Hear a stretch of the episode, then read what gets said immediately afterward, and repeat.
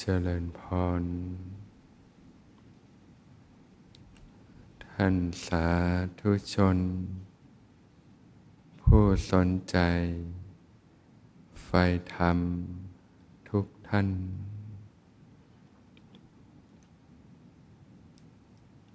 ก่อนที่จะเข้าสู่ช่วงของการฝึกปฏิบัติ ก็จะตอบคำถามก่อน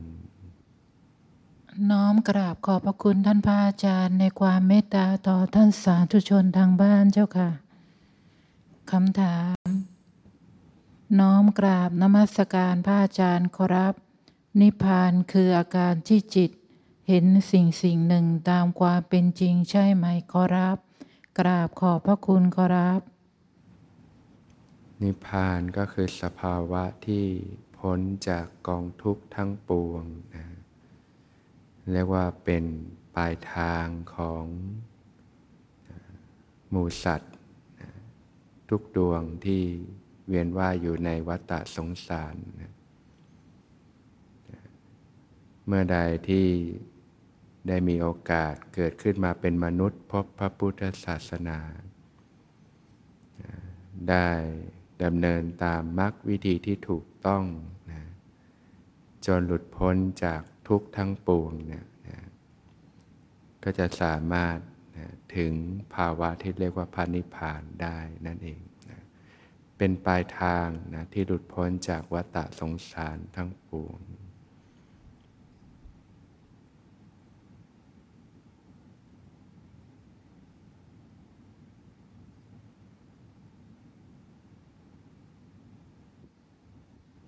กราบนมัสการพระอาจารย์เจ้าค่ะ เช้าวันที่ 9 สิงหาคมที่ผ่านมา ช่วงฝึกปฏิบัติรอบเช้าเมื่อท่านพระอาจารย์นำฝึกถึงฐานเวทนา รู้สึกตัวทั่วพร้อมอยู่แล้วปล่อยให้อยู่กับตัวเอง ปกติแล้วโยมก็จะเดินสภาวะไต่ระดับขึ้นไปเหมือนที่ท่านพระอาจารย์ พาฝึกเมื่อก่อน แต่เช้านิโยมตั้งใจจะทรงสภาวะไว้ที่ฐานเวทนา พิจารณาสภาวะธรรมที่เกิดขึ้นไปเรื่อยๆ พอรู้สึกทราบซ่านก็จะขึ้นเบาสบายก็เบรกไว้ ฝึกรันแลแปรธาตุไปเรื่อยๆ จนน่าจะถึงช่วงท้ายๆ เหมือนเกิดวิปัสสนาญาณในฐานเวทนาไข่ายยานกลางออกรัศมีวงกลมเคลื่อนตัวออกไปอย่างแรงและเร็ว พุ่งชนกับเสียงน้ำที่เทลงกระทบพื้นอีกห้องหนึ่ง ระยะทางประมาณ 6 เมตร สภาวะหยุดนิ่งอยู่แค่นั้นรู้สึกเจ็บปวดมาก พอดีท่านพระอาจารย์พาแผ่เมตตาโยมก็ประคอง สภาวะแผ่เมตตาได้อย่างเบาๆ แล้วค่อยๆ ถอยตามท่านลงมาที่ฐานกาย จบการฝึกเหมือนบาดเจ็บอยู่ภายใน ช่วงระหว่างวันพอมีเวลาก็เดินสภาวะอยู่ที่ชั้นของความซาบซ่านและเบาสบายเพื่อรักษาแผลภายใน ดูก็รู้สึกว่าดีขึ้นเจ้าค่ะ พอถึงช่วงฝึกปฏิบัติภาคค่ำโยมก็ลองทรงสภาวะ อยู่ที่ฐานเวทนาอีก คอยแตะเบรกอยู่เรื่อยๆ จนช่วงหนึ่งมวลเนื้อสภาวะที่หมุนวนทวนเข็มนาฬิกา สะสมพลังงานที่เต็มเปี่ยมจนเบรกไม่ได้ เหมือนเกิดวิปัสสนาญาณในฐานเวทนาขายยานกลางออกไปและรัศมีของวงกลมก็พุ่งออกไป ชนเข้ากับเสียงของพวงกุญแจที่หล่นลงกระทบพื้น แรงสั่นสะเทือนกลับมากระทบเหมือนตัดขั้วหัวใจ มันอธิบายออกมาเป็นคำพูดไม่ถูกเจ้าค่ะ รู้สึกบาดเจ็บมากการชนเหมือนรถชนประสานงากันอย่างแรง สภาวะหยุดนิ่งอยู่ในระยะห้าเมตร พอดีท่านพระอาจารย์พาแผ่เมตตาด้วยสภาวะที่เจ็บปวด โยมก็แผ่เมตตาไม่ไหว ได้แต่กำหนดขอความเมตตา รับบุญจากท่านพระอาจารย์แล้วประคองสภาวะถอยกะกลับมาที่ฐานกายตามท่านเจ้าค่ะ จบการฝึกเหมือนบาดเจ็บหนัก ทั้งภายนอกและภายใน รู้สึกขึ้นไส้เหมือนจะอาเจียนประคองตัวเองออกจากห้องฝึกปฏิบัติกับห้องนอน แล้วเปิดคลิปนำฝึกของท่านพระอาจารย์ที่มีคำกล่าวเคลียสภาวะบ่อยๆ ความรู้สึกตอนนั้นเหมือนแผลได้รับการใส่ยาเจ้าค่ะ พอฟังจบ ก็กำหนดนอนแบบจิตตื่นอยู่ในชั้นของเบาสบาย และชั้นของความเนียนละเอียด พอเผลอหลับไปจริง ๆ สภาวะที่หลุดไปที่ฐานเวทนาบ้าง ฐานกายบ้าง ในฐานเวทนาพลังงานก็จะแปรปวนมากเจ้าค่ะ ส่วนฐานกายเจ็บปวดทั้งภายนอกและภายใน จากนั้นถึงวันนี้ก็เป็นเวลาเจ็ดวัน การใช้ชีวิตประจำวันก็ปกติดีเจ้าค่ะ แต่ถ้ากำหนดอยู่กับตัวเองในฐานกายก็ยังรู้สึกเหมือนช้ำในอยู่ ช่วงยกของการฝึกเมื่ออยู่ในฐานกายก็จะรับรู้ถึงความเจ็บปวดอยู่เจ้าค่ะและการฝึกเช้าค่ำก็จะเดินสภาวะขึ้นไปตามปกติ ไม่ส่งสภาวะที่ฐานเวทนาแล้วเจ้าค่ะ บ้านโยมอยู่ติดถนนใหญ่ มีเสียงดังตลอดเวลา ปกติก่อนฝึกปฏิบัติก็จะวางใจเรื่องเสียงที่เกิดขึ้นโดยไม่คาดหมายตลอด เมื่อมีเสียงดังเกิดขึ้น ในฐานกาย หรือฐานเวทนาก็แค่สะดุ้ง เสียงไม่เคยเข้าไปกระทบ ถึงจิตใจเหมือนครั้งนี้เลยเจ้าค่ะ โยมขอคำแนะนำด้วยเจ้าค่ะ กราบขอบพระคุณเจ้าค่ะ ก็เวลาฝึกนะก็ให้อยู่กับสภาวะแต่ละฐานเนี่ยให้เป็นธรรมชาติขึ้นนะเช่นเริ่มต้นที่ฐานกายนะรับรู้ความรู้สึกของร่างกายไปเรื่อยๆนะนะเรียกว่า ก็ให้มีความระเมียดในการอยู่กับสภาวะธรรมในแต่ละระดับนะพอรู้สึก จิตมันอิ่มมันเต็มกับฐานกาย สภาวะมันจะทดขึ้นเองนะฐานเวทนา เกิดอาการปิติต่างๆ เกิดความอิ่มเอิบใจนะก็อยู่กับสภาวะปิติ ความอิ่มเอิบใจไปเรื่อยๆ สบายๆนะถ้ามันอิ่มมันเต็มเนี่ยมันจะทดขึ้นมาเองนะเหมือนน้ำที่ทดขึ้นเรื่อยๆ นั่นแหละนะก็เข้าสู่ความสุขเบาสบาย ก็อยู่กับความสุขเบาสบายไปเรื่อยๆนะนะจนมันเต็มเนี่ยความสุขมันจะจางคลายไปเอง ก็จะเข้าถึงความเงียบสงบ เข้าถึงฐานของจิตนะเพราะฉะนั้นการฝึกปฏิบัติก็ให้อยู่กับความเป็นธรรมชาติขึ้นนะนะที่ฟังดูก็ค่อนข้างอันตรายนะว่า พอมันเกิดการระเบิดออกมาแล้ว มันเป็นสภาวะที่นะอันตรายนะเราควรอยู่กับสภาวะด้วยความนุ่มนวลนะด้วยความละเมียดละไมนะก็ไม่ได้จำเป็นว่าต้องกำหนดเดินสภาวะขึ้นหรอกก็อยู่กับสภาวะแต่ดับแล้ว สภาวะจะค่อยๆ ลุ่มลึกขึ้นไปเองเนาะแต่เวลาเราถอนจากสมาธิเนี่ยเราก็กำหนดลงได้นั่นเอง ก็ปรับวิธีการฝึกสมัยนะฝึก ด้วยความละเมียดละไมเป็นสภาวะปกติขึ้นนะบางครั้งมันอยู่กับฐานกายนะสภาวะไม่ทดขึ้นก็ไม่เป็นไรก็อยู่กับกายไปเรื่อยๆสบายๆรู้ลมเข้าลมออกรู้กายไปเรื่อยแต่บางครั้งสภาวะก็เข้าฐานเวทนาเลย ก็อยู่กับฐานเวทนาไปนะบางครั้งสภาวะก็เข้าฐานจิตเลยนะก็อยู่กับฐานจิตไป บางครั้งก็พลิกเป็นวิปัสสนานะก็รับรู้สภาวะธรรมที่ปรากฏนะก็ลองปรับความเข้าใจใหม่ แล้วก็อยู่การฝึกปฏิบัติให้เป็นธรรมชาติขึ้นนั่นเองนะ เมื่อใจเราคลายสู่ความเป็นธรรมชาติขึ้นนะนะธรรมชาติก็ย่อมอบอุ้มสรรพสิ่งอยู่แล้วนะการฟื้นฟูกายใจก็จะค่อยๆดีขึ้นเช่นกันนะ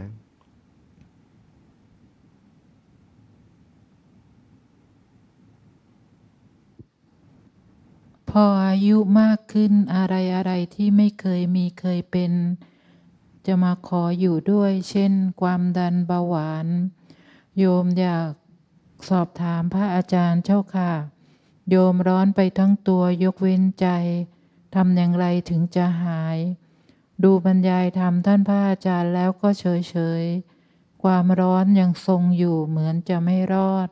มันเป็นพลังงานความร้อนที่เกิดขึ้นจากหลายเหตุปัจจัย ขอท่านพระอาจารย์ได้โปรดเมตตาอธิบายด้วยเจ้าค่ะเออมันก็เกิดได้แหละเหตุปัจจัยนั่นแหละนะแต่ใจเฉยๆได้ก็แสดงว่าอยู่กับสภาวะได้นะ ก็ตรวจสุขภาพบ้างหรือเปล่านะว่ากายภาพปกติไหม แต่ก็มีโรคภัยต่างๆเกิดขึ้นนั่นนะ แต่ปกติแล้วมันก็จะไม่แสดงอาการร้อนขึ้นมาทั่วกายหรอก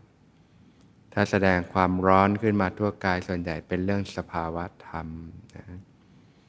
ซึ่งมันก็มีหลายสาเหตุจริง ๆ นั่นแหละนะ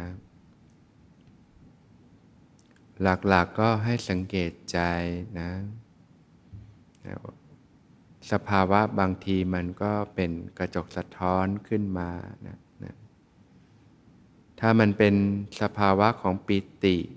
ที่ธาตุไฟมันทำงานเกิดความร้อนเนี่ย ถ้าเราถอนจากสมาธิสภาวะก็หายไปนะ หรือว่าเลื่อนระดับสภาวะธรรมขึ้น พ้นจากชั้นปิติ ตัวนั้นนะสภาวะร้อนก็หายไปนะถ้าอย่างนี้ก็เป็นเรื่องของปิตินะธาตุไฟมันมีกำลังมันก็ร้อนขึ้นมา แต่มันก็มีเหตุปัจจัยอื่นอีก เราก็ต้องพิจารณาดูอย่างเช่น เรานำเรื่องของหนักของร้อนเข้าสู่ใจนะมีความโกรธมีความเรื่องของหนักของร้อนต่าง ๆ มันก็ส่งผลให้กับสภาวะ เกิดความรู้สึกร้อนขึ้นมาได้นะถ้าเป็นเรื่องของจิตใจนะเราก็ปรับใจเราเนี่ยนะเรียกว่า ละเหตุที่ทำให้เกิดความร้อนนะของหนักของร้อนทั้งหลายเนี่ยแล้วก็สร้างเหตุที่เกิดความเย็นขึ้นมาแทนเหตุที่เกิดความเย็นก็คือการเจริญเมตตานั่นเองนะความรักความปรารถนาดีก่อสรรพสัตว์ทั้งหลายนะเมื่อใจมีเมตตาเนี่ยมันจะชุ่มเย็นนะแล้วมันจะส่งผลให้สภาวะธรรมมีความเย็นด้วยเช่นกัน อันนี้ถ้าเกิดจากเรื่องของจิตใจก็ปรับด้วยการฝึกเมตตานะนึกถึงความดีความเย็นขึ้นมาเนี่ยจนสภาวะมันค่อยๆ แปรเปลี่ยนไป อันนี้ก็เป็นวิธีหนึ่งนะแต่มันก็มีหลายสาเหตุอีกนะ เพราะฉะนั้นก็ ถ้าเราอยู่กับมันได้ก็ดีนะเราก็ฝึกเนี่ยสองแนวทางแรกเนี่ยถ้ามันเป็นปิติพ้นแล้วมันก็หาย สองถ้ามันเป็นเรื่องของใจก็ต้องเคลียร์สิ่งที่มันมันร้อนในใจเราเนี่ยนะเราก็ปรับจิตใจเราด้วยกรรมฐานที่เย็นที่เรียกว่าเจริญเมตตาให้มากนะถ้าใจเรามันเย็นขึ้นมาด้วยเมตตาเนี่ยมันจะส่งผลให้ความรู้สึกกายที่เป็นสภาวะธรรมเนี่ยแปรเปลี่ยนไปได้เช่นกันนะส่วนสาเหตุตึงๆ ก็ค่อย ๆ พิจารณาไป แต่หลักๆ เราก็รักษาใจของเราเป็นหลักนั่นแหละนะถ้าใจนิ่งเฉยอยู่ได้ก็โอเค ก็ถือว่าเป็นสภาวะธรรมที่เกิดขึ้น ตามเหตุตามปัจจัยนะ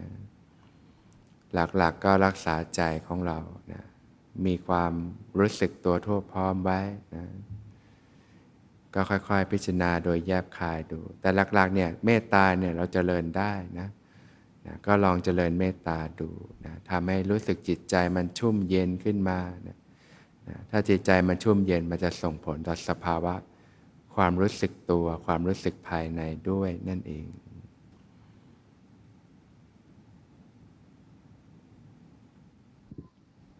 เนื่องจากโยมเรียนธรรมะ แล้วผู้สอนได้กล่าวเรื่อง การที่ไม่ทำสมาธิก็บรรลุธรรมได้ ข้อนี้เป็นไฉนเจ้าคะเพราะในใจของโยมยังเชื่อว่าการแยกรูปนาม นั้นต้องอาศัยรู้จักสภาวะ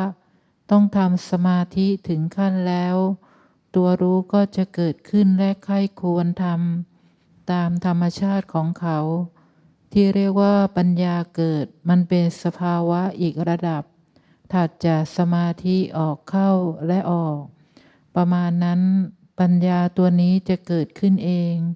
เราไม่ได้กำหนด พอรู้แล้วก็เป็นการรู้จากจิต ไม่ได้จากสัญญา ท่องตำรามันก็จะฝังใจมาก ดูเหมือนจะคิดง้างกับท่านผู้สอนตามตำรา เลยต้องการหาคำตอบปัญญาเราอาจจะแค่ไปบ้างกราบขอบพระคุณพระอาจารย์เจ้าค่ะนะ การอบรมในพระพุทธศาสนาก็จะประกอบด้วยศีล สมาธินะ แล้วก็ปัญญานั่นแหละนะยังไงยังไงก็ต้องมีสมาธิอยู่แล้วล่ะนะ เพียงแต่ว่าสมาธิเนี่ยอาจจะเกิดจากพัฒนาการไปโดยธรรมชาตินะหรือว่าเกิดจากการฝึกสมาธิในรูปแบบนะ ในการฝึกปฏิบัติท่านก็แยกออกมาที่เรียกว่า สมถายานิกนะก็คือฝึกสมถะนำไปก่อน แล้ววิปัสสนาก็ตามมานะอย่างเช่นฝึกทำฌานจนได้จตุตฌานก่อนนะแล้วก็พิจารณาแยกธาตุแยกขันธ์พิจารณาไตรลักษณ์ต่างๆ หรือยกจิตขึ้นสู่วิปัสสนาญาณเนี่ยอันนี้ก็สมาธิเต็มๆนะ แต่วิธีหนึ่งก็เรียกว่าวิปัสสนาญาณิกนะคือวิปัสสนานำไปก่อน วิธีการก็คือเจริญสตินั่นแหละ รู้รูปรู้นามนะนะเจริญสภาวะที่เป็นปรมัตธรรมนะรับรู้ความรู้สึกกายใจไปเรื่อยๆนะคือเน้นสตินะก็จะเน้นฝึกสติในอิบทย่อยในชีวิตประจำวันเป็นหลัก แต่ฝึกไปมาก ๆ เข้าสมาธิมันก็จะบวกขึ้นมาเองนั่นแหละนะความตั้งมั่นของจิตเนี่ยก็จะปรากฏขึ้นนะเราก็เริ่มเกิดวิปัสสนาญาณขึ้นมานะแล้วสมาธิก็ยิ่งตั้งมั่นขึ้นไปอีก ยังไงปฏิบัติยังไงเนี่ยถ้าจะไปถึงจุดบรรลุธรรมจริง ๆ ยังไงสมาธิก็ต้องบวกขึ้นมานะเรียกว่ามรรคยานเนี่ยต้องเกิดมรรคสมังคีขึ้นมา ตัวสุดท้ายก็คือสัมมาสมาธินั่นเองนะแต่สำหรับวิปัสสนาญาณิกเนี่ยอาจจะไปเกิดตอนเกิดมรรคสมังคีก็ได้นะในภาวะปกติก็อาจจะไปไม่ถึงฌานอย่างนี้เป็นต้น แต่สมาธิน้อยๆเนี่ยก็ต้องเกิดขึ้นอยู่แล้วคณิกะสมาธิ อุปจารสมาธินะเพียงแต่ว่าไม่ได้ฝึกสมาธิจริงจังเป็นเรื่องเป็นราวเท่านั้นเองนะ ท่านผู้อธิบายท่านอาจจะหมายถึงแนววิปัสสนาญาณนี้ก็ได้นะการระลึกรู้ปรมัตธรรมนะเจริญสติให้ต่อเนื่องกันไปนะที่โยมเข้าใจก็ถูกแล้วแหละ ภาวะจริง ๆ ก็เป็นแบบนั้นแหละ จะเกิดปัญญาที่เป็นธรรมชาติจริง ๆ มันต้องจิตตั้งมั่นแล้วนะมีสมาธิโดยธรรมชาติขึ้นมา มันถึงจะเกิดญาณที่จะเห็นสภาวะธรรม เห็นการแตกดับของรูปนามนั่นเอง ราะฉะนั้นสุดท้ายแล้วศีลสมาธิปัญญาก็ต้องเกิดขึ้นนั่นแหละ เพียงว่าเราจะเน้นสมาธินำไปก่อน หรือว่าจะเน้นการฝึกสตินำไป แล้วเดี๋ยวสมาธิปัญญาก็ตามขึ้นมานะแต่ยังไงยังไงซะสุดท้ายสมาธิก็ต้องเกิดขึ้นนั่นเองนะในการฝึกปฏิบัตินะก็จะประกอบด้วยการเดินจงกรมนะ เพื่อพัฒนาสติสัมปชัญญะขึ้นมานะจากนั้นก็นั่งภาวนานะก็ใช้อานาปานสตินะระลึกรู้ลมหายใจเข้าออกนะเพื่อพัฒนาสติขึ้นมานะเมื่อฝึกฝึกไปสติมีกำลังเนี่ยการรับรู้ก็จะกว้างขึ้นจนเกิดความรู้สึกตัวทั่วพร้อมขึ้นมานะเมื่อฝึกไปเรื่อยๆก็เริ่มเกิดอาการปิติ เกิดความอิ่มเอิบใจ เกิดความสุขเบาสบายนะพอฝึกไปมาก ๆ เข้า ก็เข้าถึงความนิ่งสงบเข้าถึงฐานของจิตนะพอฝึกไปเรื่อย ๆ จิตมีความตั้งมั่นก็รู้จิตที่ตั้งมั่นไปเรื่อยๆนะทำทั้งหลายก็จะปรากฏตามความเป็นจริง